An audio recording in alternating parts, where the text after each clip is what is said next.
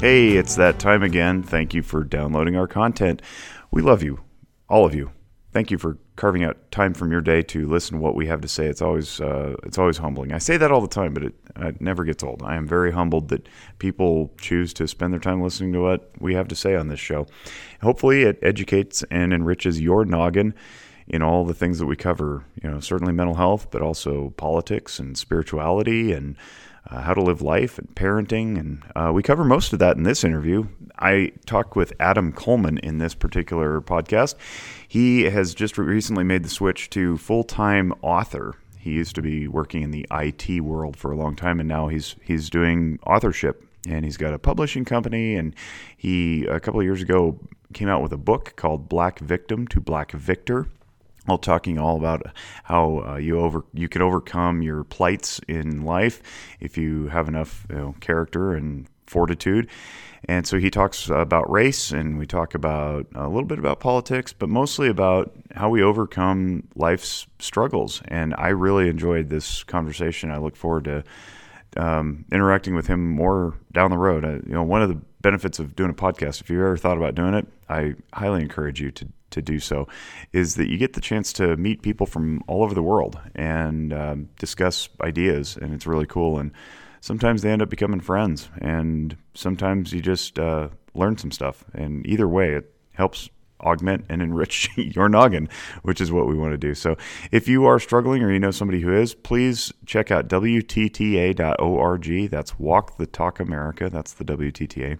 Dot org slash love. Go to WTTA.org slash love. Take a free and anonymous mental health screening. It can help improve your own insights as well as to give you some guidance on whether or not you need help or if you're just struggling with normal life. Uh, sometimes, you know, you, what we think is anxiety or depression is not really that. It's just a normal response to life, and you don't necessarily need professional psychotherapy. And sometimes you do. And in that case, uh, Zephyr Wellness is available for you if you happen to live in Nevada. We will gladly treat you.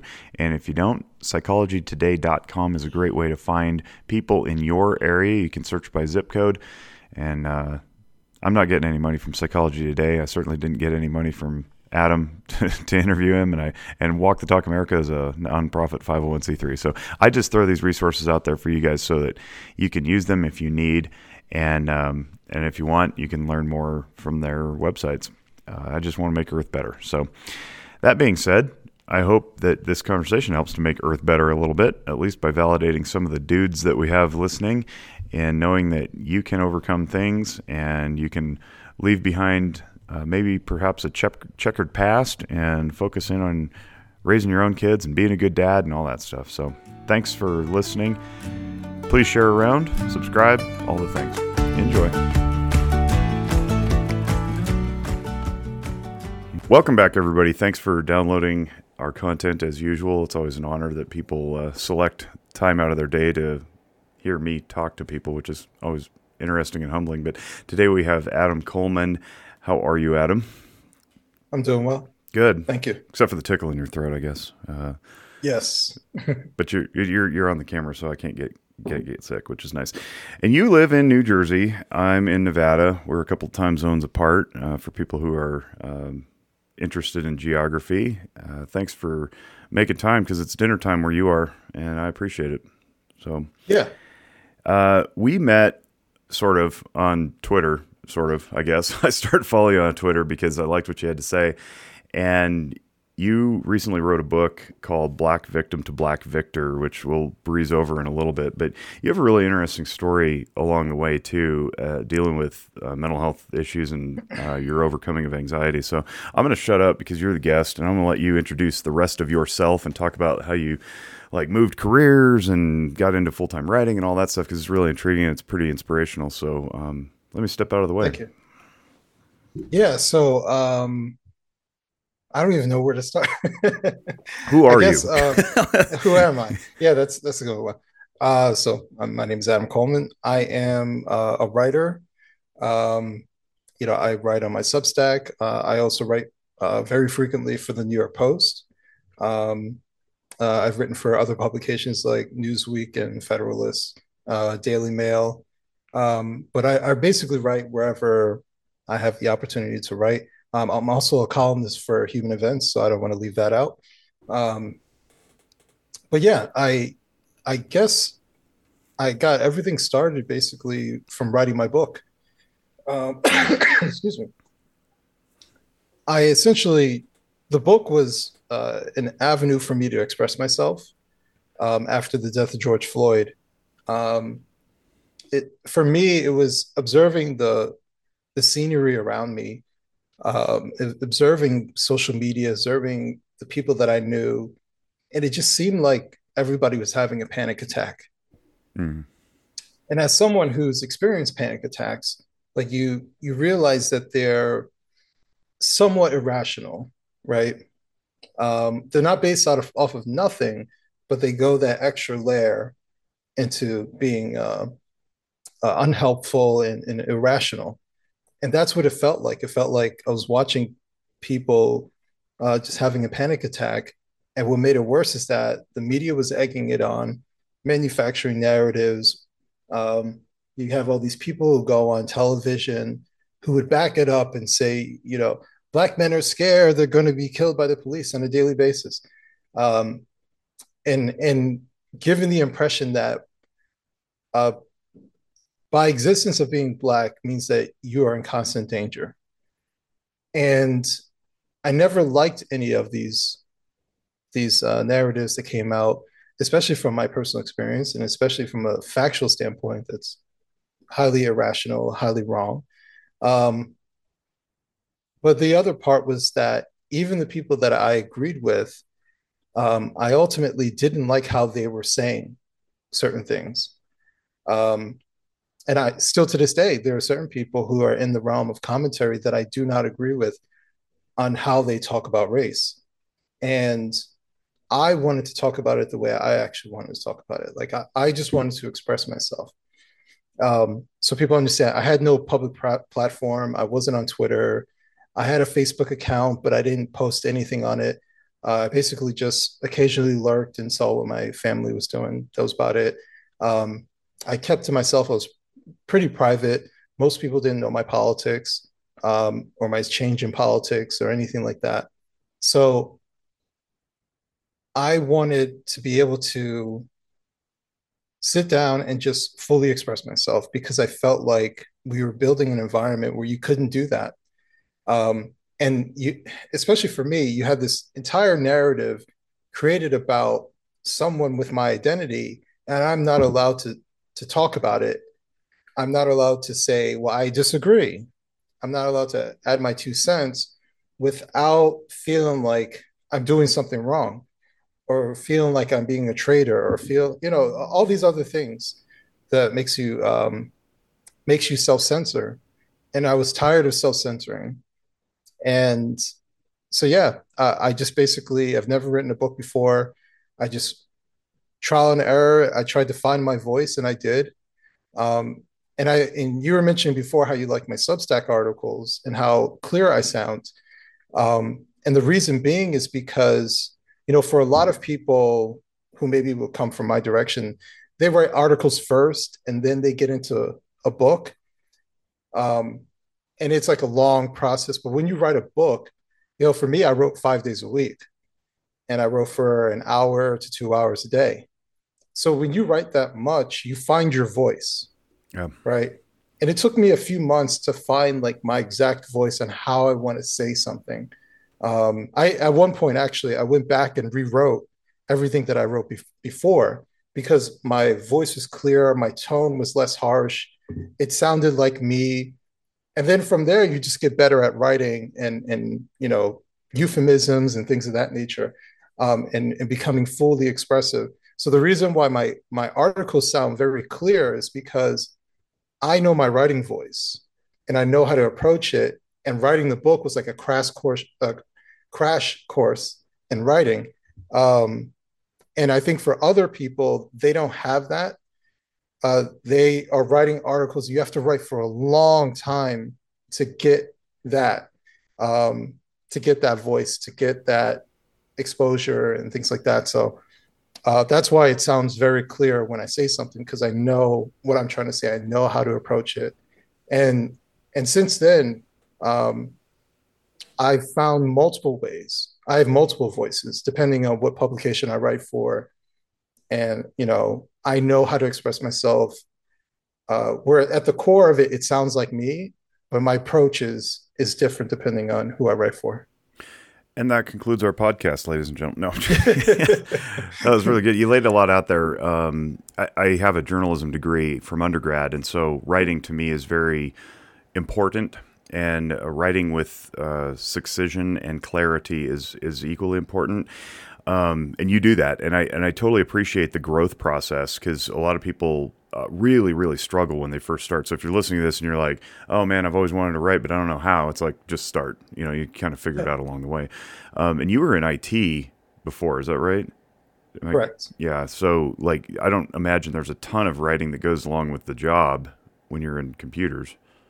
No, not at all. I mean, uh, other than you know BSing with people sure. while you're supposed to be working, yeah. uh, you know, you know, typing through chat and stuff. But no, uh, in general, uh, you know, occasionally you might do documentation, but it's not the same thing. Right, right. So th- uh, that's that's cool, and I like hearing that story. Um, I want to ask, what is human human events? Is that I'm not familiar with that publication. What what did you mention? Is it human events? Is that what you said? Correct. Yep, it's what, called Human Events. What is that? Um, it is. Uh, it's a publication where they talk about politics, culture, um, you know, basically anything of that realm. Did, digital? Uh, they've been around. Yeah, digital. Okay. Yep. Yeah, they've been around for quite some time. I want to say it was like 14 years or so. Oh, geez, yeah. Wow, I'm amazed I hadn't heard of that. I've heard of the other ones. Um, and I, and I mm-hmm. understand the the whole audience thing. Like who who are you writing to when you try to write something, right? But when you write a book, like you're saying, you wanted to express you. This is one of the things I want to get into. You, you I said you laid a lot out there. One is when people want to express themselves, um, it's hard because you don't know who's going to be the audience. It's it's almost right. like you are the audience. you're like, I'm just writing this to get it off my chest, or I'm writing to process. That's like that's kind of what we do in therapy is journaling and that kind of thing.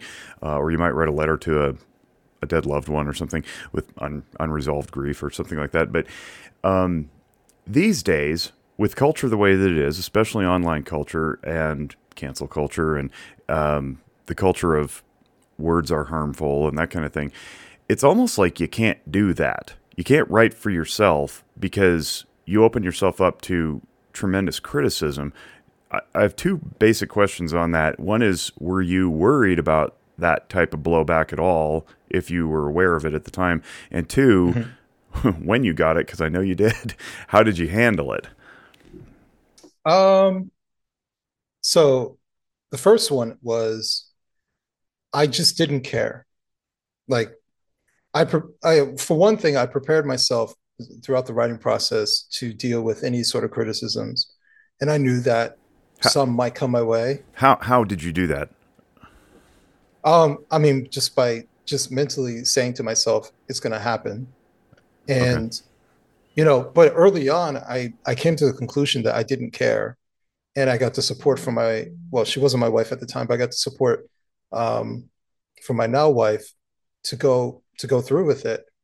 And so for me, you know, if I was to go to the extreme, I didn't get any permission from my job. I didn't. Nobody knew I was doing this. I, I would say in total, maybe four or five people knew that I was even doing this. Hmm. Um, my family didn't even know I was doing this. Um, was that intentional? it, yes. Okay. It was very intentional. Yeah. Um, it wasn't until I was just about done that I started telling some people. Um, and then I put it out once it was done. Um, but I, it, it, was very intentional. Like I didn't tell my mother because parts of the book I criticized my mom, but I do it for right. a reason. But I just didn't want her to be some sort of influence because I mm. wanted it to be about me and how I express myself. Excuse me. Um, so I, I basically I didn't want anybody to give me their two cents. I didn't want anybody to tell me, oh, you shouldn't do this. I didn't want anybody to warn me of anything. I simply just wanted to write this and express myself. And the people, the only people who knew was literally like four, maybe five people. And every so often I would send them excerpts so they would see like how it was going. But they were basically cheerleading me right? And they were giving me motivation to keep going, to write every single day. Um, and and so I, I just didn't want I didn't want any any outside influence. I wanted the risk to be my own risk. If it was going to happen, it was going to happen. But I was tired of being worried of saying something. I was tired of um, being scared of the possibility of something negative happening. I just wanted to do it. So um, I, I, think. Yeah, you, you see, you see me pensively uh, opening my mouth there to, to, to speak, and and I know I wanted you to get to the other question, which is how did you handle it because it did it did come, um, but so what for the un, the uninitiated, what we do in counseling is we try to push people into vulnerability so they grow. Mm-hmm. What you did was an incredibly vulnerable thing, and you were also very self aware that it was going. There was a risk. What's the risk? Right. Pain. Usually, you know, somebody's going to whack you, or if not, many somebody's, and you did it anyway. And and like, I'm curious how the thought process went to like because most people don't get to that point. They get to the point of going, it's not worth it. For you, it was worth it. Why was it worth it? And then we can talk about how you handled the you know the, the, the feedback i guess. Well i think it was worth it because i felt like not saying something was worse than uh, you know saying something you know? I felt like i've been through so many different things in my life uh, you know economically just like struggling and all these different things. And it just wasn't enough for me to like be worried that what I lose my job again. Like I've lost my job uh, before. Mm-hmm. I can find another job. You know, I'm going to make a couple people angry.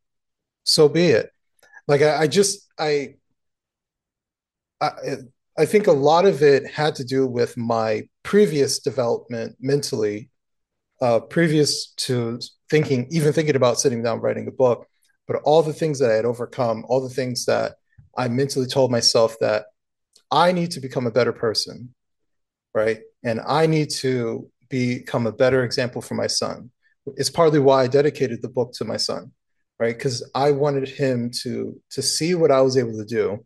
I am not a writer yet or an author, and yet I sat down and I wrote this book, and I did something despite um, it being something that is controversial, despite me talking about stuff that uh, is unpopular to talk about but I wanted to do it anyways. And and I wanted my son to see that you can do this too. Right? You don't have to go along with what everybody says, even if it's 99% of people are saying something, but you feel that in your gut it is wrong, then say something about it.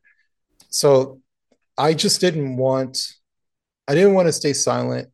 Um, and actually, it reminds me of something I wrote in my article not too long ago. The question of you know, to tell your kids when they ask you, why didn't you do anything? You know, being proposed to that question, like, what's your excuse? Why didn't you do anything? And I just didn't, I didn't think it was a sufficient answer to say, like, oh, because I didn't want to lose my job, or oh, because I'm comfortable, everything is fine. I don't need to say anything. But like, you have that, like, maybe not everybody is meant to do it, everything right? But if you have that calling or if you have that feeling and you just sit there with it and you do nothing with it, then you're doing possibly the rest of the world a disservice or somebody else a disservice. Yeah, I mean that's that's just it, right? Like fear is fine, you know, that's a fine motivator to avoid things, um, but then you have mm-hmm. to apply some logic to it and get out of the limbic mode and say, all right, well, why am I afraid and do I need to be afraid? Is this a rational fear or an irrational fear? You mentioned irrational fears of panic attacks where, you know, anxiety or fear starts to stack on itself and then it's like you become afraid of the fear itself, like FDR. Yeah. Um, and so, you know, I, it's crazy. Like you're laying out this thing is like, well, it wasn't popular. I'm putting words in your mouth. It's like it was. It went against the narrative, or uh, so many people say the certain thing. It's like I don't know, man. I don't know about that. Maybe, maybe so many people aren't actually in that camp. Maybe it's just the l- loud minority voices squawking heavily through the megaphones. And in doing something like writing a book, which is, uh, you, you self-publish this? Because I see wrong speak yeah. publishing. Yeah, like, and that's hard enough as it is to like get distribution without a publisher. You just knuckled under and did it. And lo and behold, here you are now with I don't know how many eighty thousand followers on Twitter and you know subscribers. I don't know how many books you've sold, but like obviously there's an audience, right? And had you not done that and just presumed that the overwhelming loud voices, which are probably few in quantity, aren't actually the the broader demographic.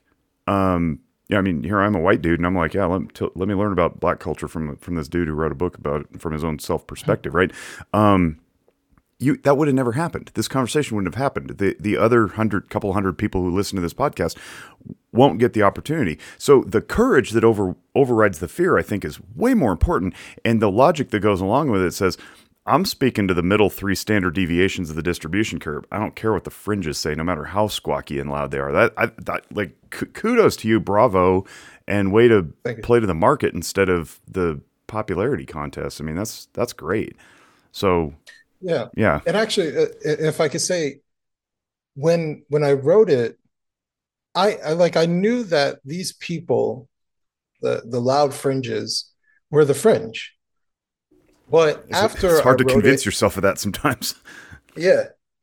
Um, I just know I knew that they were in in particular positions and people were scared of the fringe. Right. Like when I would see corporations fire people, well, they might fire someone because they got a loud HR department or they had a couple people give complaints and they're afraid of, you know, backlash.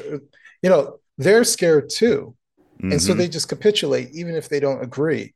So, you know, I knew that these people were the fringe. But after I wrote the book and after I put it out and started talking to people and bringing it out, I realized they're not just the fringe, they're like the super fringe. Extremely fringe. Yep. Yep.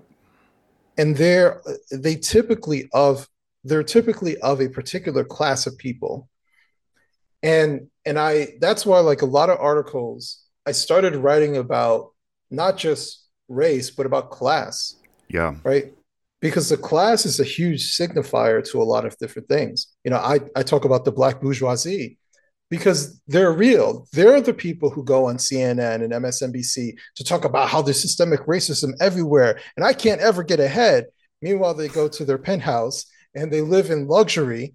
Um, you know, and their boohoo story is when they go to a high-end fashion store and someone wasn't exactly nice to them right, right. that's their racist moment. Um, so it's it was stuff like that that i started realizing that uh, these people are so extreme. They're not serious people. And why am i scared of them? Like I, why should i be scared of these people? Um, even with me talking about things that are semi-controversial i think if someone uh, who is, let's say, someone who is black, who's not hyper political, they're not an activist, they're not extremist, they're just a regular black person. And if I was to sit down and talk to them about the importance of family, they say, yeah, yeah, I agree with that. Or if they actually sat down and read my book, there might be a couple things that they don't disagree, they do uh, don't agree with, but they're, I, I would probably say the majority of what I am saying they actually agree with, or at least they understand where I'm coming from. Um, my goal was not to write a black conservative book, right? My book isn't even really political. It is talking about culture. It's talking about ideology. It's talking about way people see things. And I dive in and out of talking specifically about Black Americans and just people in general, because ultimately I'm trying to bring people together. I want to say that I want to say within the book that we have more in common than we do different. And I think race is being weaponized to, to drive a wedge um, within our country uh, for political purposes, for money, for whatever, clout, you name it. And and I want people to understand that as much as like I, I have no problem with being black, right? But me being black is not my number one identity. You know, I'm a Christian, I am a father, um, you know, I'm a son. I, I like I have all these other things. I'm a writer. Those things are far more important. Those are things are stuff that come up far more often than me being black. And and I downgrade the importance of race for me personally because I know it's a weapon. Right? I know that it can be used against me emotionally. I know that someone can do something and and try to get me to be highly upset. So that's why when you see me on Twitter and I talk about stuff, I, when I'm on Twitter, I'm not angry, hmm. right? I'm, I'm, pointing out the flaws of stuff and the flaws of logic. They could be talking negatively about Black people for all I care, and and I will say, well, how does that make any sense? That's illogical. What you're saying. This isn't me taking a personal attack because I don't know you and I don't care. Right. But I want other people who are witnessing to to see the illogical thought process that uh, whoever I'm talking to is actually, you know, putting out there. Yeah, I, I, appreciate you saying that because that's that was my approach to social media. Is I'm not engaging the person; I'm engaging everybody else's eyeballs who are watching me engage the person. You know, and, and my right. my job isn't to change minds; it's to throw out new perspectives. And and I think discourse is something that we've lost in the last couple of years for sure probably in the last five to eight, broadly, uh, the ability just to talk, just to talk. Like I'm not, I'm not here trying to ram something down your throat or beat you about the head and shoulders with my ideology. I'm just, I just want to learn. And I right. think we've been kind of programmed to believe the only way to engage is to convince others. And it's like that's that's not good for relationships. That's that's really really bad. That's how that's how communities fall apart um, when somebody has to be right instead of just seeking to right. understand. Um, so, how did it go when you started kind of evolving into this celebritydom? And uh, what? How was it with your family and your friends? Like when they when they found out that you weren't just gonna stay quiet. Um, you know what's interesting is that um, my family's been very supportive. Um, you know, I just went to Ron DeSantis's uh, inauguration with my cousin, and you know, he's we differ a little bit on politics, but he's somewhere in the middle, right? And he was able to kind of just like have a good time and be around a, a bunch of Republicans and and so on and so forth. And he understands I'm somewhere in the middle too. I'm not a Republican. I'm an independent but I like Ron DeSantis. Yeah, like, yeah, he's hard not to like. So, yeah, so um, you know, but I, to answer your question, as far as my family goes, they've been supportive. They say, you know, let us know. We'll buy copies. Let us know what we could do. Um, your mom didn't mind being know, criticized. That was something that I, I think she was hurt by in the very beginning, but you know, I had to explain to her that I wasn't I wasn't saying it to be malicious. Mm. Right. I was actually harsher talking about my father. My father isn't alive. Um, but you know, I'm I'm criticizing because I'm trying to bring a balance to the conversation. If I can sit here, like no one's ever said, "Man, Adam, you shouldn't be so hard about on your father," right? Right, right. But then I can't ignore the faults of my mom for putting us in this situation. Correct. Because they're equally important as to my father uh, putting us in the situation. So it was my way of bringing fairness to the conversation. Um, and and I think that we're often told, especially for from a black community standpoint, we're not allowed to criticize our mothers. Right right? At least publicly, you're definitely not allowed to criticize your mother, but you're not supposed to, right? She raised you, she took care of you, especially if she's a single mother. Oh, you're not supposed to, she was just angel, never did anything wrong. And and that attitude, whether it's uh, black mothers or anything, as soon as you put somebody or, or a class of people or a group of people on a pedestal, that means that they're infallible. Like you, you just can't criticize them, so they'll never do anything wrong. And and that's not how you fix stuff because no one's perfect. And that's not how we address any problems by pretending that there is no problem when there clearly is. And we just repeat it and repeat it. So i wanted people to to see a fair criticism of my father and my mom right i'm probably not even that fair to my father to be honest with you um, i'm very harsh when i talk about it but that's how i felt but I'm also being critical about my mom, who did wonderful things, who did um, a lot in, in very difficult times by herself. But at the same time, she brought us in this environment, right? She made her life harder for making poor choices in some respects. So I have to criticize that too, um, and the mindset that my mom had. So it's not coming from a place of malicious uh, intent. It's coming from a place of care because I want people to understand that my mom is flawed because she's a human being. I'm flawed. You know, I criticize other people, but I also criticize myself in the book too. The things I could have mm-hmm. done better. Um, so it's not me pointing the finger. It's it it's in saying I'm better than everybody. I see all the problems. It's saying that um, I'm human. My mom's human. My father's human. You know, we all make mistakes, but we have to talk about the problems. We can't just sweep it under the rug and pretend that everything is good. I got some things rolling through my head. One is the word introject, which is a, a, term that comes from Carl Jung, and it means an unquestioned belief or assumption. It's usually something that's been programmed into us by parents, media, culture, society, religion, and we don't bother to question it because it's largely inefficient when we're older to question everything we think we know. And when we're young, we don't know that we can. And so these cultural introjects, you mentioned, you know, the, the you can't can't criticize your mom. I mean, that's all over media, um, especially in black culture, as I've seen it through movies and, and film, particularly. Um, you know, somebody criticizes a dude's mom, and it's like it's go time, right? right. And I think that that you go to go back to controversy. I was thinking about that word too. It's like why are things controversial? I think it's because we've been told that you're not allowed to question so you can't question your introjects, and if you do, therefore it becomes a controversy.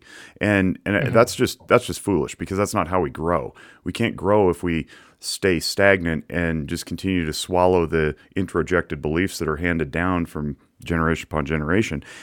Um, but what happens along the way is you end up creating pain. And I think people don't mm-hmm. want to be in pain. So, therefore, if they don't know how to tolerate pain or they don't know how to tolerate criticism or feedback, they get defensive and then that right. defensiveness creates the controversy right? So it's it's a bold person who steps willingly into controversy and tries to navigate it with a clear head and with compassionate intent.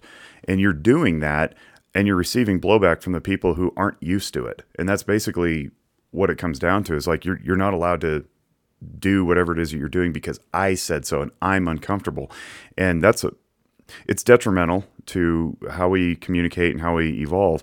Um, but I think it also, like you said, drives a wedge among different groups, uh, whatever the demographic may be. And I'd like to shift gears a little bit into fatherhood because you do talk a, lot about your dad both in your substack and in your book and then you've got your son i've got my sons i've certainly i have parents and mm-hmm. my family's not free of uh, you know strife. Uh, come from a, a, very rigid Italian Catholic upbringing, and so you know stepping out of that a little bit uh, creates friction as well.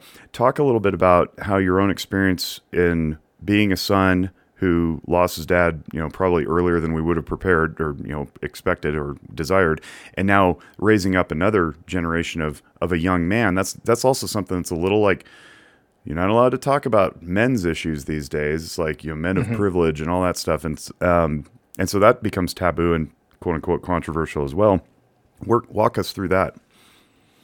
Yeah. So uh, my father actually passed away. I want to say like a handful of years ago now. Um, uh, so it was it was when I was in my my 30s mm. uh, when he had he had passed. Um, and I to to exam to give an example as to how disconnected we were, I found out he died like three months after he died. Mm.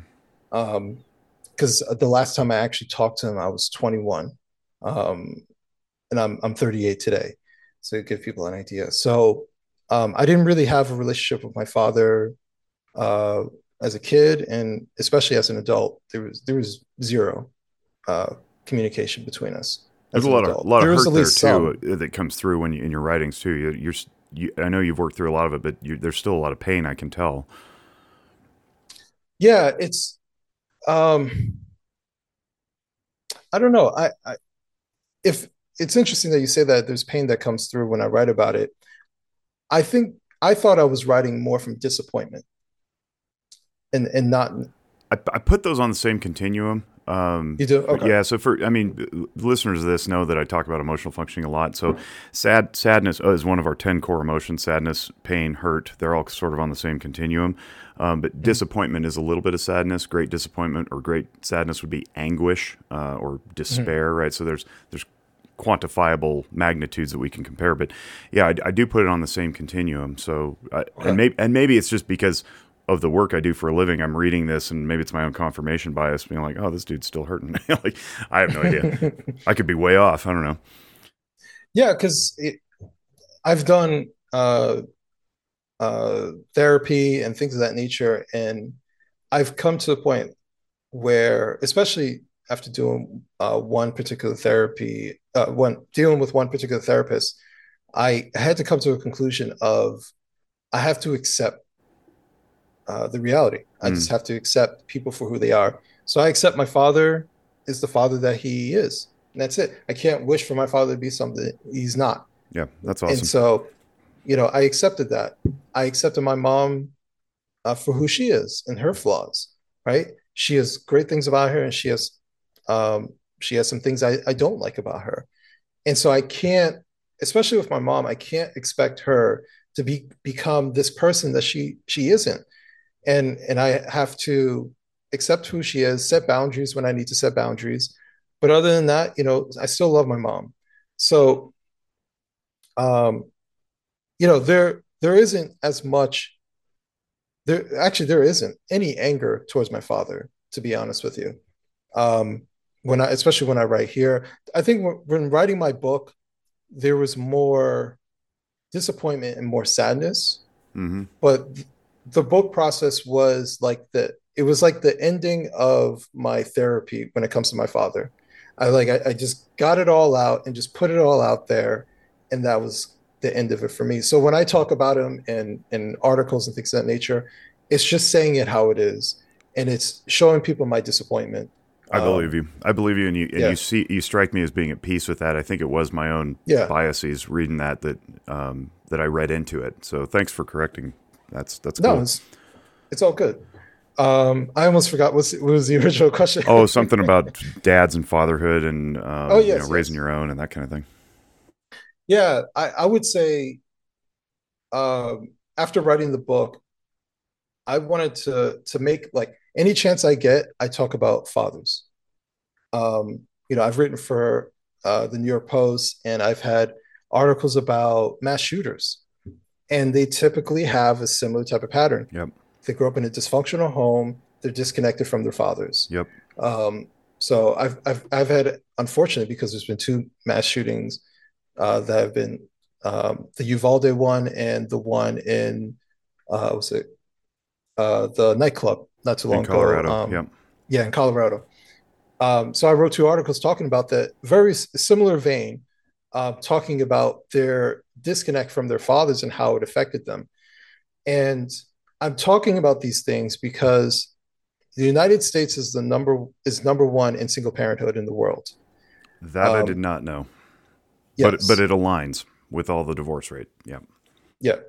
Um, and the United Kingdom is number two, just so people know too. So, uh, but we have a serious problem when it comes to family disconnect.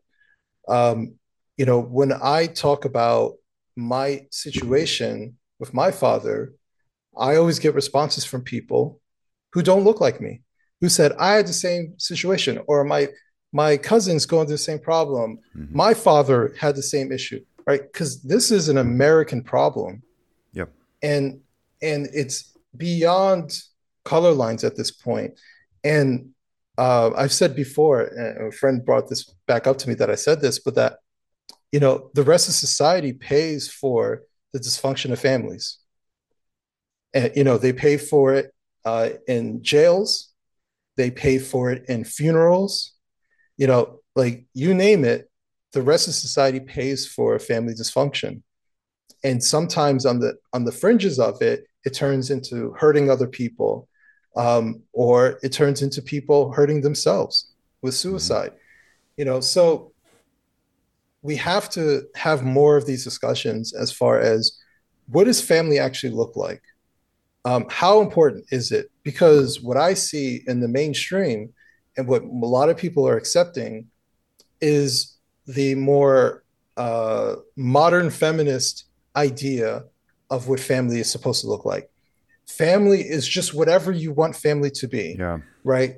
And women can do whatever they want and, and no one's to criticize. Um, you know, you don't really even need the father there because you can make your own money. So so the men, the fathers are reduced to just being income earners. We provide nothing else for the children. Meanwhile, the mothers can leverage the government to, to get child support. They can leverage the government for custody. They can leverage the government for alimony, and they can move and do whatever they want um, and take the children with them. Because the father doesn't need to see them anyways, he can come once every two weeks. That's not a big deal. You know, it's the standard of being a father is so low. Like I, I don't live with my son. Um, and, you know, my son lives with his mother. My son's 17 now, so it's a little bit different because uh, he's working and stuff like that. But um, you know, growing up, I would have him every weekend, pick him up every Friday. No issues with his mother. We work together. You know, she's a great mom. But I would pick him up every Friday, bring him home uh, uh, Sunday evening, and people would tell me like, "Wow, that's great. You see your son all the time." And in my head, I would say like, "That's a low bar because I don't see my son enough." Like I don't think people understand. Like even with me having him every weekend, and I could talk to him throughout the week, I am always behind. I'm always behind. He doesn't live with me, and I can't. No matter how, like I'm sitting here talking to you, the importance of fathers, the importance of being involved in your child's life, and I'm trying to be involved in my son's life. I'm always by default behind when it comes to my son and what's happening with my son, and that is a that's a problem now imagine if I only had him once every two weeks. Or imagine if I'm constantly fighting in the court system to see my son because the mother doesn't want me to see him. Like that is a real problem and affects the children. And then the children grow up and they have all types of problems. They have animosity towards their father, or they have animosity towards one party and not the other, or even both parties. So the, the family dysfunction on the extremes, it hurts other people, hurts, you know, people end up hurting themselves through suicide. Um, but for the majority, they grow up in life repeating dysfunction and and being hurt, not willing to accept what has happened to them, not willing to grow and move past it. They've accepted the trauma as being part of their personality. And and I'm trying to talk about let's stop that cycle. The most important thing people can do who have experienced childhood trauma is stop the cycle so their children don't have to experience it. Are you going to have more kids? I don't know. You know, my wife and I are trying, mm. um, but it, it, may not happen. It's up to God. Yeah. Yeah. I mean, listening to you talk there sounds like listening to me talk, honestly, like that, that nice, it's not a rant. It was just very well laid out explanation of what's going on.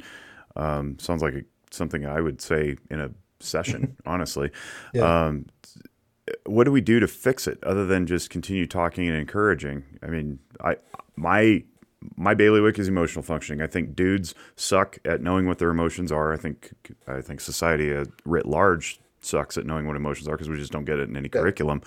So I'm trying to get men to get in touch with their feelings, so to speak, and I do it with a more of an academic approach, which is a little more um, you know disarming and a little more mm-hmm. palatable. I think when you say, "Yeah, this is what your brain does, and this is why," uh, men tend to receive that a little better, especially when it's being delivered by you know somebody who looks like me with a beard and like. Um, but it's uh, you know besides that, just education. Like, what do what do we do? How do we encourage uh, pushback on this? Because it's like what you just laid out there with the the ultra feminist narrative of you know women can do it without the men that becomes an introject and then it becomes controversial to challenge it. And that's a problem in and of itself because that's not how we were designed to roam the earth. Right. I think that, you know, I'm a realist when it comes to this. I don't expect things to change rapidly right now. Um, I almost feel like if the issue is going to be resolved, they'll be resolved either with the next generation or the generation after that. Um, I think when when things fail so badly, at some point, people start to wake up and say, "Are we really doing this right?"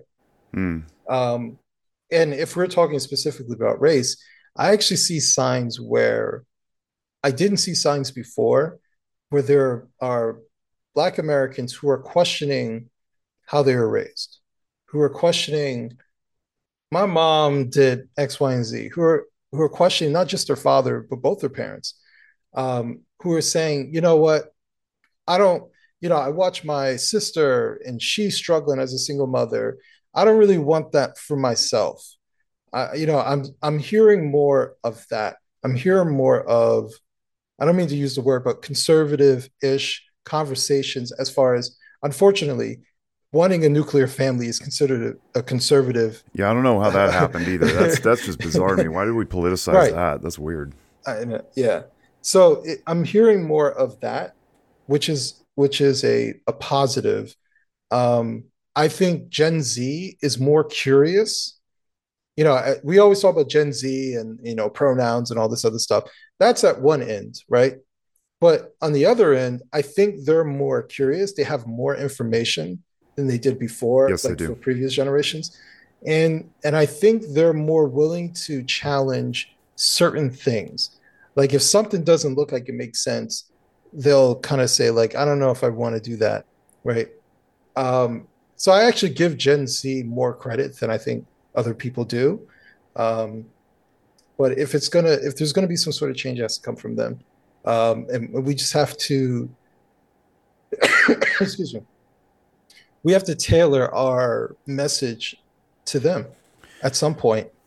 Yeah, I think it's incumbent upon us. You're you're and I generation. I mean, we're only uh, five or six years apart, um, mm-hmm. and the the boomer generation had some residue from the their parents that said just you know kids should be seen not heard fall into line do what i say it's it was a little overly rigid maybe but then but then they also were gifted the opulence that their their generation didn't have so i think that while the rules were in place, the expectations were not because they were they became a little more um, I don't know comforted with with uh, technology and the emergence of nine to five jobs and pensions and that kind of thing. And mm-hmm. then we ended up being the the original participation trophy generation. So we we had even looser boundaries, and then we we gave birth to this this next generation that's ostensibly going to change it. But what they're doing is they're asking why. They're not just mm-hmm. they're not just grumbling about it and pushing against out of emotional reflexivity or um, you know desire to separate and become individuals. They're they're actually thoughtfully asking why. It's almost forgive the analogy, but it's almost like training a dog. Like dumb dogs will do whatever you tell them to do. Smart dogs will sit there and go, "Tell me why. like, why do yeah. I need to fetch the ball?" And I think it's incumbent upon us as as leaders, as you know, uh, managers, superiors in the workforce or whatever, supervisors, business owners, to tell them the purpose behind the tasks. And that goes right down to parenting and parenting philosophy. We can't, it's not good enough anymore just to say, go to school and get good grades because. Uh, they're they're all talking to each other. They're interconnected through social media platforms and whatnot, and they're comparing notes and they're trying to figure out the purpose. And if we don't have that, we're going to get some pretty stiff rebellion. So if we want to yeah. raise up people who want to own their own lives, we got to give them reasons. And those reasons had better be grounded in something that's, you know, rooted in doctrine, uh, scripture, ethic, value that's immutable and long lasting and preferably bigger than ourselves because otherwise they're just going to be reflecting everybody else's whims and and desires and that doesn't create a character. That creates maybe a a, a, a persona but it doesn't create good character. So if we can teach people, you know, the, the younger generation, why certain tasks are important, why jobs are important, why school is important, why maybe college isn't necessarily for everyone, and shake off some of those, again, I go back to introjects, then they're going to be better empowered to to take charge again and act with intentionality instead of reflexively falling into line. Mm-hmm. Um, you know, I mentioned social media. You you talked about their the interconnectivity, but uh, one of your recent Substacks discussed the the algorithm and this is something that's been eating at me for probably going on four years now, pre-pandemic for sure. Uh, there's a great group called the Center for Humane Technology. I don't know if you're familiar with them. They're the ones that put out the documentary, um, The Social Dilemma. And prior yes. to The Social Dilemma, they had a podcast called Your Undivided Attention, and I believe it's still going on. But essentially, The Social Dilemma is a culmination of those much deeper dialogues on the on the podcast, and they have amassed lots of people from big tech who have created the designs that we now know, like the endless scroll and the and the time on task algorithms, that kind of thing. You hit some really really good points about the division that that's creating. Uh, intentionally or unintentionally, I, th- I, happen to think some of it's intentional, and you mentioned some of those reasons before, not the least of which is the uh, accumulation of wealth and power. Talk a little bit about that and why it's why we need to make our kids pay attention to it, and why we ourselves as adults need to pay attention to it too, because we're getting sucked in as well. Yeah, so uh, so people understand the article. It, it is a political article, but I'm talking about the power of social media um, and the power of politically. Uh, these big tech uh, corporations are left leaning, to say the least, mm-hmm. right? And we know that algorithms are incredibly intelligent, but they're ultimately programmed. So you can program them to do whatever you want. And we saw that, you know, I mentioned the Twitter files where they were, uh, you know, hiding certain things. They were programming to promote certain things, to shadow ban certain people um, who use certain keywords and things of that nature. So you can definitely do that with an algorithm automatically. Like that's not far fetched. So if if you have a if you have a left leaning outfit that is highly identitarian, right? They're coming from the angle of white people should realize that they have privilege and you need to recognize your whiteness, right? So they want you to be a white identitarian. And then you have the far right that actually wants the same thing. They want you to be a white identitarian, right? They're coming from the angle that, let's say, Black people are more likely to assault white people than white people are to assault black people. And you need to realize that you're white and you're in danger. Right. So, so they want you to be on a daily basis more aware of the color of your skin. Right. So you be- become more paranoid, mm-hmm. more cautious, more aware. Right. They essentially, the fringes want the same thing. They just come from a different angle. Right. The far left pretends that they care and they, you know, they, they mask it in you know caring about other people and you're the problem and you need to fix certain things and the other side is using fear as well and just doing it from a different angle um, but also sort of pretending that they care um, but in the end what ends up happening is that the fringes get promoted because the fringes are loud. You know it's the car crash. And everybody you know has their eyeballs in the car crash. And then the algorithm keeps them up because it keeps their attention right? And so for me someone who you know i would say semi recently started paying more attention to the right as to how what the political right says the rhetoric that they use but even more so looking at the social media content and the stuff they promote and for a while i just thought like okay you know it's whatever but then I started noticing, and I, I would hear people who were in it longer than myself who were Black who didn't like the constant promotion of Black violence that was that was happening. And I was saying, well, like it's a crazy video, and the people happen to be Black who are assaulting someone. It's not necessarily because of this. But then I started seeing how it wouldn't be just the video, it'd be the commentary attached to the video right? It would be stuff like, uh, in saying in a very condescending way, diversity is our strength, mm-hmm. right? And well, obviously, diversity isn't the problem; it's the behavior of the people, right? Because there are plenty of quote unquote diverse, and and when they're saying it, and see, this is what happens in the fringe. When everybody says diversity, they mean non-white. Yeah, yeah, right. Yeah, diversity except for these people we don't agree with. Right. And so both sides, both both the French mean the same thing about the same word, right? And they want you to focus on that thing. And so I just started looking at how because I really truly believe that the majority of people aren't identitarians, they're not racial identitarians. But what's happening is that the fringe get promoted. And if you stay on Twitter long enough, you're not conscious of what's happening. You start to believe that, oh, maybe black people are going after white people at a high rate. Maybe it is black people who are the problem in society, right? You then you start falling into these traps. And and I had tweeted out a screenshot of this guy who's who there is a legitimately like, and it was an assault, or yeah, it was some sort of assault and fight between uh, a black group and a white group. And the guy said, notice the pattern. Mm. Right. And he just left it as that. And so my response was, you know, the right is slandered as being these racists. You know, the Republicans, conservatives are racist. And I said, it's stuff like this that doesn't help their case that they aren't. Right. And you need to call this stuff out. And so, you know, obviously some people want to pretend that I'm stupid when I say, yeah, obviously he's talking about the pattern of black and violent, right? Don't don't act like I'm dumb by saying, "Oh, you're just seeing things that aren't actually there." This is what the guy is saying. And matter of fact, it's not just him. I'm just finally saying something now. And the algorithm is catering to the extremes. And and I've always said this, you know, people say, well, what do you do about like the right would be like, how do we stop the the far left and, and stuff like that? How do we convince our kids uh, who are in the far left to to get out of it?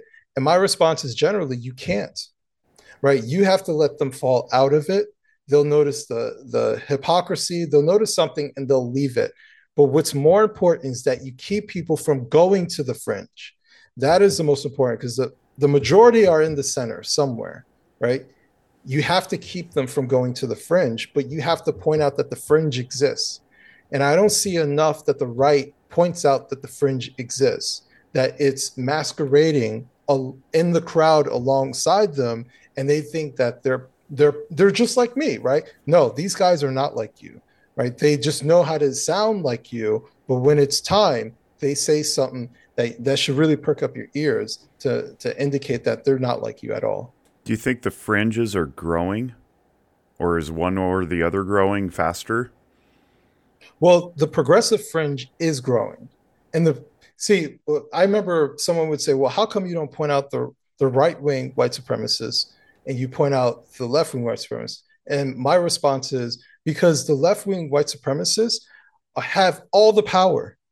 they're in media, yeah. they're they're in everything. They're in schools, they're your educators, they're everywhere. These are what I call the woke white supremacists, right? These are the racial identitarians that exist in our society. So those people are far more dangerous because they're accepted, right? And they're broadcasted. They have way more power than the fringe people on the right that I'm talking about. They have no power, right? Um, they're on the outskirts of society. So, um, you know, that's that's kind of why I, t- I talk about one side more than the other. Are they growing on the left? I think they are, right? Because they're getting to our children. Uh, they've been in uh, colleges for years, and there there's been this shift, and, I, and I'm working on it in my book, my next book. But there's a shift that happened in 2020. George Floyd became like the the spark for DEI. It became the spark for uh, all this the far left uh, progressive nonsense that has become mainstream and injected into every aspect of our society. You know, that was the validation for people, I think for some people who are well intentioned, who are like, George Floyd is so bad. You know, maybe we were blind to something going on. What do we do? And they were sitting there ready with a, a package that they've been sitting on for years. It says, here you go. Here's some policies that you got to do. Here's what we need to change society because it's far worse than you actually are aware of. And and people got sucked into this nonsense and and lost reality as to what's going on. And and I think while they are still fringe, it's way more accepted. And I think it's growing on the on the left. Um, do I think it'll become majority? No, not at all. Um, I still think that is majority class oriented, uh, but there are some people who are just pacifying it and saying, "Well, I don't know any better, and this this is the ready-made plan." And so I'm just following along with it because I don't. I'm not a racist. I'm not a bigot. I just want people to get along, um, and the malevolent forces on the left drag them with them. Well, it's that's the real danger, right? Is if the fringe grows to a point where it becomes quote unquote normal now that's not the fringe anymore. That's the standard. Yeah. And if you speak up against the standard, capital T, capital S, or the norm, or the science, or whatever it is, you now are looked upon as the fringe, even though the fringe you may not be um, but you've been pushed into it. I don't. I, I think it was Colin Wright who had that cartoon that he drew about. It was yeah. like in the left, and then like the, the they all moved away, and he's standing on the right. And he's like, "But I'm not on the right." like the left became more left than than I was, and more, certainly more than I'm comfortable being. And so you see a lot of these people coming out now um, who've been ostracized from their institutions, uh, largely in the sciences, which is scary because they're not saying the right thing. And I, you know, you, I hear you say I don't think it'll become the majority, and I don't know. I don't have that same faith, I guess, because it's it's too hard to push back on when we've got the emotional leveraging or the emotional blackmailing, hostage taking occurring and you're just you're just not aware like i'm just trying to go about my day working at home depot or whatever or you in it and then all of a sudden intuit is telling you to you know you got to rethink your your skin color or coca-cola is telling you to be what less white and it's like whoa now it's now it's not the fringe anymore it's, it's every day in my in my job and i don't yeah. i don't know how we have we return balance when reason is not acceptable we're not we're not allowed to dialogue because if you start to dialogue then you're controversial right and you're challenging the thing. And California just passed a law where doctors are not allowed to give uh, dissenting opinions about whatever quote unquote the consensus is on COVID 19. It's like, well, there isn't a consensus. Science is always evolving. That's what science does. It's supposed to be humble and questioning and non attached to its findings. And what they did is they just took away the ability of reasonable doctors to balance all evidence. And, and, now I'm worried about that happening for my profession because we've been told that we have to be affirming in our care, and it starts with gender. It's like gender affirming. It's like, well, that's that's not affirming. It's agreement. And it what it bleeds into is my kid has ADHD. Fix him. It's like, well, actually, from my perspective that you hired me to give you with my credentials and my thousands of hours of experience I don't think he has ADHD. I think you have poor boundaries as a parent. Like mm-hmm. pretty soon, I'm not going to be able to say that because it'll be quote unquote unaffirming, and then my license might be in jeopardy. And I could see this as plain as day, and that that's not the fringe anymore when they've captured yeah. licensing boards. So I don't know what we do about it other than continue having conversations, and hopefully the the vast majority in the middle, you know, the middle two or three standard deviations go, yeah, okay, I, I can speak up too. You know, it's a it's a different Me Too movement. The Me Too movement was great until it wasn't, um, because it empowered a lot of people to push back against the hideous abuse they were suffering. And then it got hijacked, and um, and I'm I'm worried that that the same thing's going to happen. It's like, well, with all intent, it was it was a good idea to have a racial reconciliation in the country, but now it's not a reconciliation anymore. It's like we're going to tell you what to do, and if you buck us, then um, woe be it to you because we'll crush you with our steamroller. Um, yeah, I don't. Hmm, and and and unfortunately, we're all glued to our devices, right? And they're all programming us to continue eyes on screen, and and um, and it's very limbic driven. Uh, you yeah. know, advertising companies make their money off of triggering excitement and fear to go buy products, and the product now is is us, and that's it's pretty pretty spooky stuff. Yeah, I just no, trailed off there. I, no, it's okay. no, I I hear what you're saying. You know, I try to be optimistic about it. Um, you know, you you had mentioned earlier about me receiving pushback. Actually, I don't really receive that much pushback. Hmm. And see, and that's that's the amazing thing is that that's the fear. Right, right, right. Right. Yeah. I'm literally saying it right now. it's like, what did I say earlier? Like you had faith in the masses and the masses responded. It's like, well, maybe I should. you know, uh, but for me, like the fear was greater than it actually was. Like, I think the most, I thought it was actually pretty hilarious. Uh, do you know who Roland Martin is? Uh, maybe. It's okay. He's okay. irrelevant. Um, but he's he's he's he's like this. Uh, you know, he's a uh, a black Democrat personality. He's a jerk. Like he's not really relevant at all. Um, but he is known because he's been around commentary for years. Right, okay. he used to be on CNN a long time ago. Uh, he saw an article that I wrote in the New York Post saying that the mainstream media lied to me about conservatives. And it was basically just me talking about how when I became more exposed to the right, I just saw that there were people and actually very nice people, a lot of the people that I ran into. And when I went to a conservative conference, uh, you know, for the people who have race centered in everything that they do, uh, they really didn't even talk about race. you know, they were talking about other mundane conservative concepts that anybody would expect conservatives to talk about. And race rarely, if ever, came up. So, you know, I, I just basically talked about how, you know, this is all nonsense. It's all slander, right? These people, like, there's no political party or political wing that has a monopoly on racism, right? Yeah. People yeah, are true. people, right? And and fringe people think fringe stuff. Illogical people think illog- illogical stuff, right? But there is nothing about conservatism that is racist. You know, conservatism is very individualistic, and that's the opposite of being a racist because racists are generally collectivists. So either they're not really conservatives or or they're masquerading as conservatives or something like that but yeah for playing 4d um, 4d chess or something yeah exactly so uh, but anyways i bring that up because roland martin had tagged me saying that i made this conservative conference sound like a, a kumbaya racial kumbaya and but he tagged me yeah right because he wants to get my attention and i sat there and i said no, I just blocked him and I just moved on. And I felt so much better, right? Because he ultimately he's less relevant than me. mm. And so if I respond to him, then it's just these two black two check mark blue checks who are going to be arguing over something.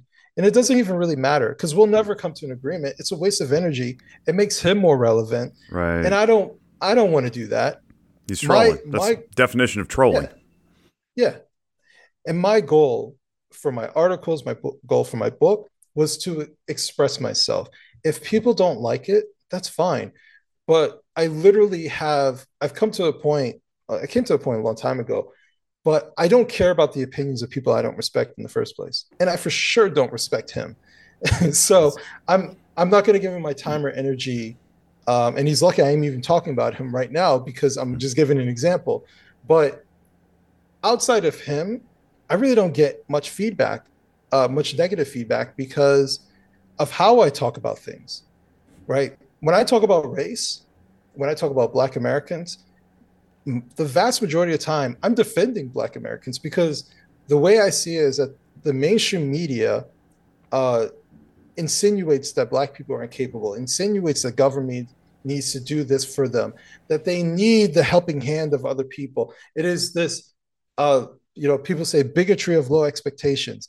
It's this downgrading Yeah. of our emotional state.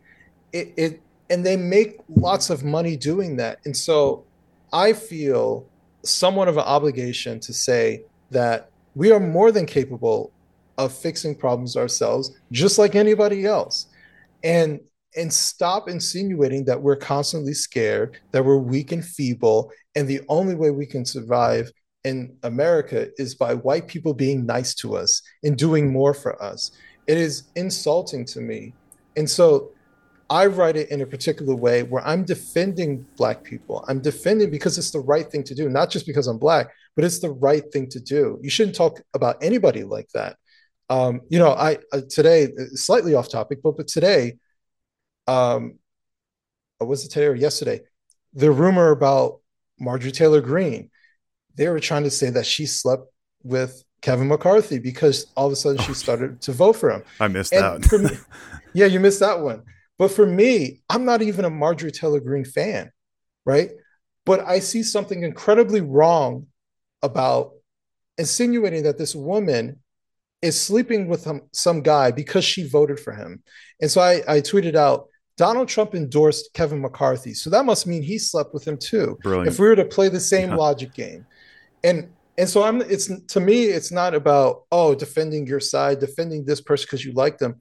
I'm doing it because it's the right thing to do. And it was the right thing to do to say that Marjorie Taylor Greene is sleeping with some guy because she switched her vote. It is the most asinine thing that does, uh, certain people are trying to spread on the right. Um, and actually, funny enough, she liked it. now you know you know you've made it when. Uh, you know, the whole time you're talking there, and this is how programmed I am by this this garbage.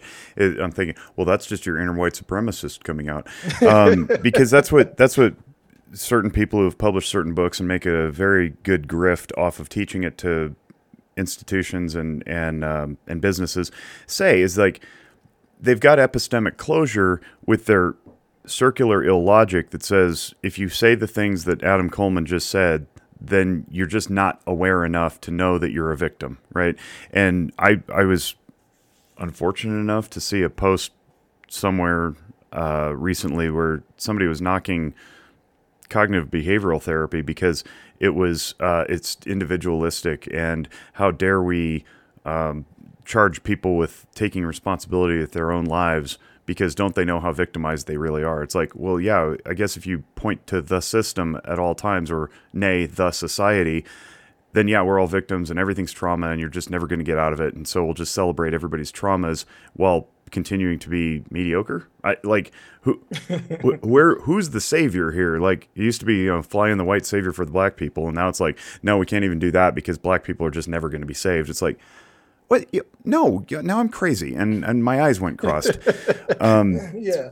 I, am getting a little tired of it, and I think the only way we push back is to, to just call it what it is, which is nonsense based in fabricated beliefs, and that's that's really what it is. You can't point to a doctrine or a scripture that says this is why we believe what we believe, and here's the train of thought that we arrived at this conclusion. It's just somebody decided someday that they were going to make money by publishing a book that uh, they did very well selling, and now that becomes the the circular thinking that supports the same ideology over and over and over again, and nobody bothers to go, wait a minute, um, can we can we ask questions? No, that's that's oppression. Like what?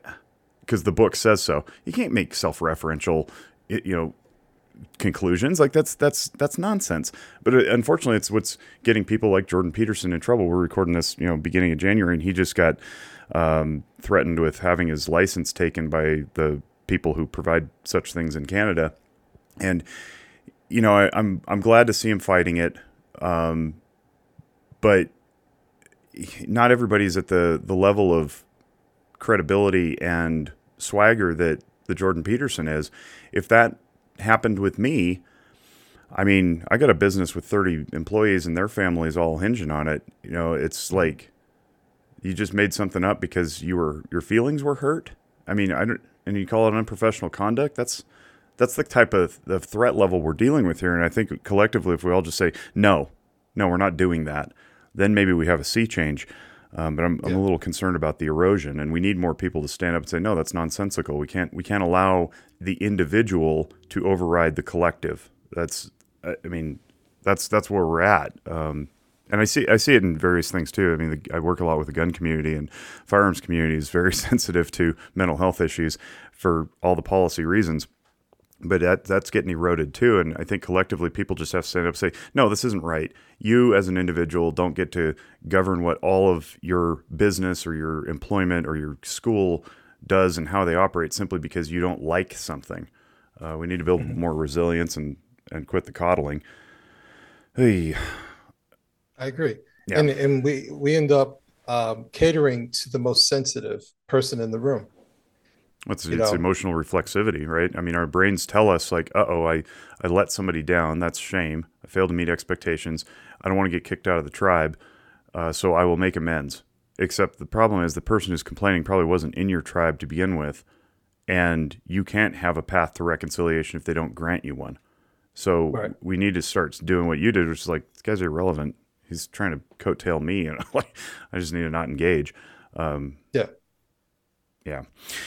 Uh, that's probably a good place to stop. I I have so much more that I want to talk to you about, and I hope we can you know continue chatting offline. Um, where do people find you? Uh, I am mostly on Twitter these days, so um, at wrong underscore speak. Um, you can definitely check out my Substack, adambcoleman.substack.com. Um, I'm basically writing in the New York Post every week, so you know check out my my articles in the New York Post.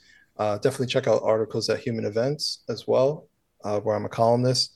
Um, the thing I didn't know yeah. existed, but it's been around for a decade and a half. yeah. Um, yeah, and, and basically, uh, I'm I'm everywhere where I can try to have some sort of impact. Um, my main goal with the book was to express myself, but after that, um, well, kind of with the book, but especially after that, was to have a positive impact in society. Um, to continue to express myself, to advocate for people to express themselves, um, and that's what I'm trying to do with Wrong Speak Publishing. Uh, so we have the um, article publishing side where we advocate for regular people to express themselves. We give them a platform. Um, you know, amateur writers, just regular people who just have a story that they want to talk about. It's extremely therapeutic for them um, because I'm like, I hear where you're coming from. Tell the world, we'll help promote it. And I can't tell you just like the number of people are like, thank you so much for doing that because they were just like me, just sitting in their house, feeling frustrated because they have no audience to say how they feel or even encouragement to say how they feel. And we're saying, tell your story, express how you feel, talk about it, and we'll promote it. I'll help. I'll help you. I'll help support you. So you know, we have we have some staff writers who I'm I'm helping to expand and and and help. Um, you know, we now have uh, a senior editor. We have a contributing editor. Wow. As well. Um, so we're going on that end. And today, actually, coincidentally, I just signed my first author. Um, Very cool. So we're working on the book publishing side as well to have his story heard and, and to put it out there. So um, I feel like I have four or five jobs. Yeah. but um, yeah, I'm just I'm staying busy, but ultimately I'm trying to have a positive impact. Um, you know, this is less about me as time goes on. I definitely detect that. Um, your your humility and your deference to the greater mission is really obvious. Um, you know what we didn't do though? I, we didn't actually talk about how you overcame anxiety. That's how I led the whole the show. uh, you want to spend a couple minutes talking about that? Yeah, yeah. I'm in no rush. Um, so to to give like a, an idea of where my anxiety was, um, you know, I I had general anxiety for a long time. If I'm to really go back, I, I had it probably most of my life. Um, some form of general anxiety or depression, moments of depression. Um, I definitely had a moments of suicide uh, or the suicidal thinking, um, which I was able to overcome on my own. But it was more situational uh, as to why I was thinking that way. Because um, it was a short period of time I was away from my son, mm. and that was, you know, that would definitely make you uh, uh, feel in an altered state. Um, but overcoming it. Oh, and one other thing, uh, I was in a very stressful job where I realized I was having panic attacks. Um, I was having panic attacks off and on. Um, and it, there was one particular time where I just felt like I felt doom. Like that's the only way I can ex- describe it. And when I went to a supervisor and said, listen, can you give me like 15 minutes off the phone? Because I worked in a call center. And they, they looked at me and said, sorry, we can't. We need all hands on. And so at that point, I was like, I don't know what to do. And I, I went to someone and I told them, like, here's what's going on with me, a coworker. And they're like, go out on leave, take care of yourself. And so for about a year or so, I was in and out of uh, FMLA and um, you know trying to get better and take care of myself. But I was home a lot, and I remember one day feeling like like I knew I needed to go somewhere, like go to the store, and I felt scared. Like I didn't feel lazy, I felt scared, and I said, I don't like how that felt at all. Hmm. Like I felt scared to leave the house.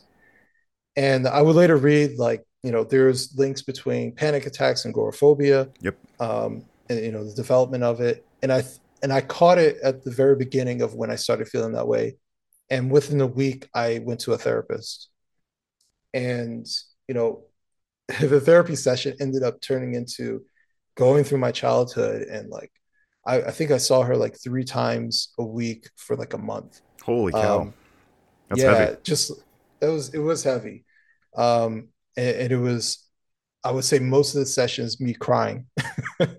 like it was just working through a whole bunch of stuff. Um, and that was like one particular time in my life where, especially the agoraphobia part and, and, and just kind of moving on, it didn't really get rid of my anxiety, but it, it definitely brought calmness, more calmness to, to my life. But it wasn't until later, um, it sounds cliche, but after like a bad breakup, where I was brought back to a point where I had to ask myself, like, what do I like doing? You know, who am I? Because I did everything she wanted to do. I hung out with her family. Mm. And now all that's gone. And I don't even know what I like to do or what I want to do. Um, and so I literally just kind of went on like a a personal um uh you know uh, like a personal upgrade uh to for myself and discovering myself and what I wanted to do where where I want to be? So like the first thing I did was found another job, and immediately I made more money. So of course that feels good. Yeah. Um, and, and so I found another job. Like, okay, what's something I always wanted to do? I always wanted to go to Europe. Okay, made plans to go to Europe. Uh, I wanted to learn German. It was like a weird thing that I wanted to learn, and so I started learning German.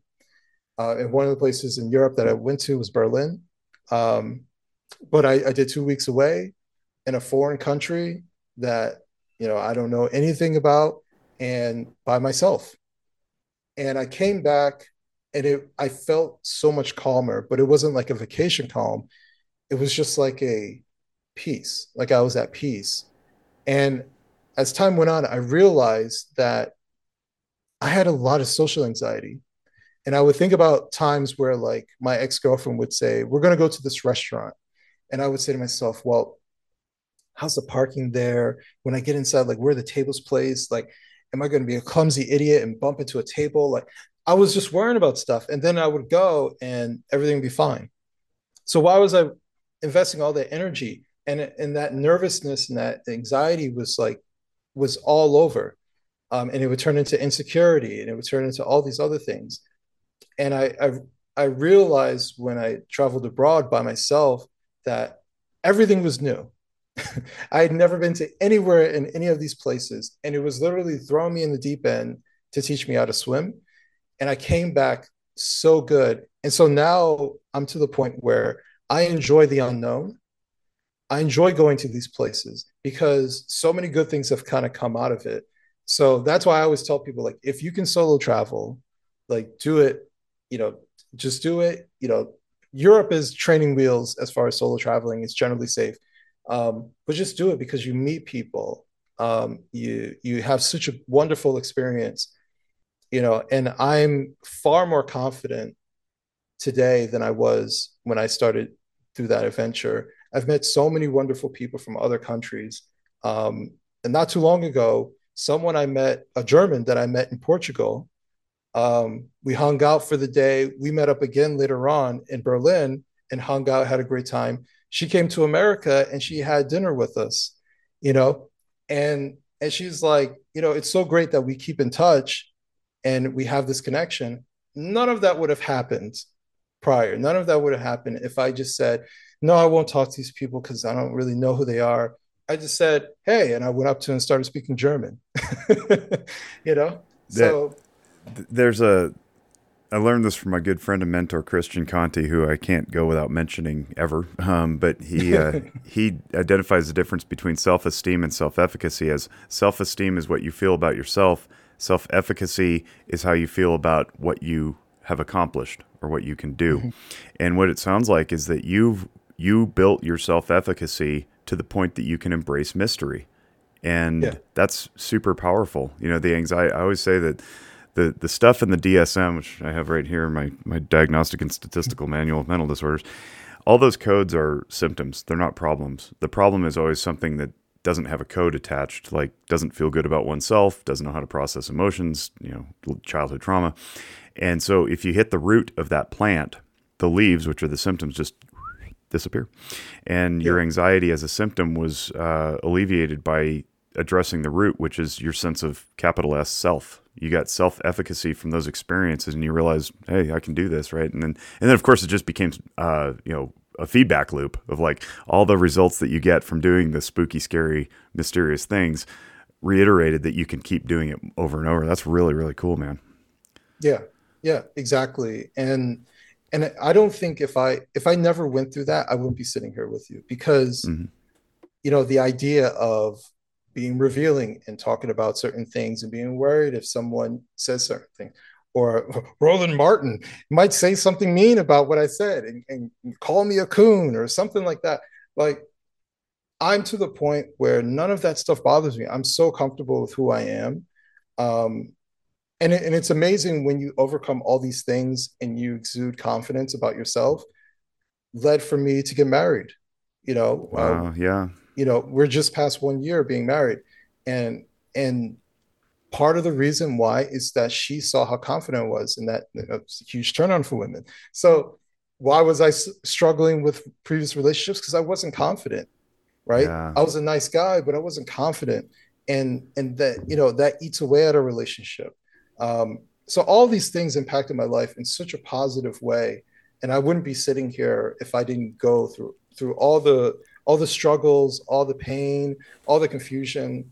I wouldn't be sitting here uh, talking to you about it if I didn't go through all that and, and saw how I can overcome it. Um, and so that's why I tell other people, you know, if, if they need help to overcome these things, I mean, uh, one tweet I put out talking about my anxiety, actually my my Substack, uh, it turned into a Substack article. I had people reach out to me talking about like I'm still going through anxiety and and I'm talking to them and I'm saying, How are you doing? You know, here's what you got to do. I'm trying to help them to show that they're not alone. Like if I can come out of it, you can come out of it. So, you know, there's a lot of things behind the scenes where I try to do. I try to help people as much as I can. Um, and I think I think that is that's life, man. Like you have to pay it forward if you can pay it forward um, and I, I, try to do as much as I can. You are a solid human being, and um, I'm glad we we got to talk. And I, I get this uh, phrase popped into my head as confidence through vulnerability, and and I yeah. think that you just demonstrated that. So um, hopefully, other people hear this and um, find their own path through the same same courage, right? And then on the other side is is that confidence that doesn't require a masquerade anymore of pseudo confidence. It's genuine, it's legit, it's authentic.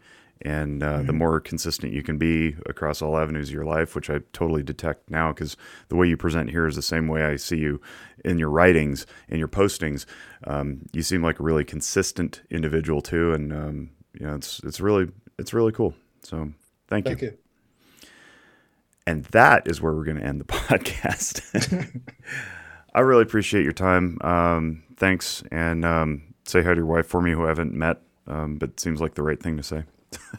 yes, I will. For All sure. Right. She's in the other room, uh, hanging out with the dog. So yeah. she, she's keeping them quiet, which is great.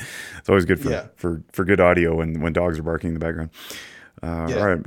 Well, Adam, thanks. I appreciate you. And uh, on behalf of the, the Noggin Notes family and our Zephyr Wellness family, we wish you all great mental wellness. Bye bye.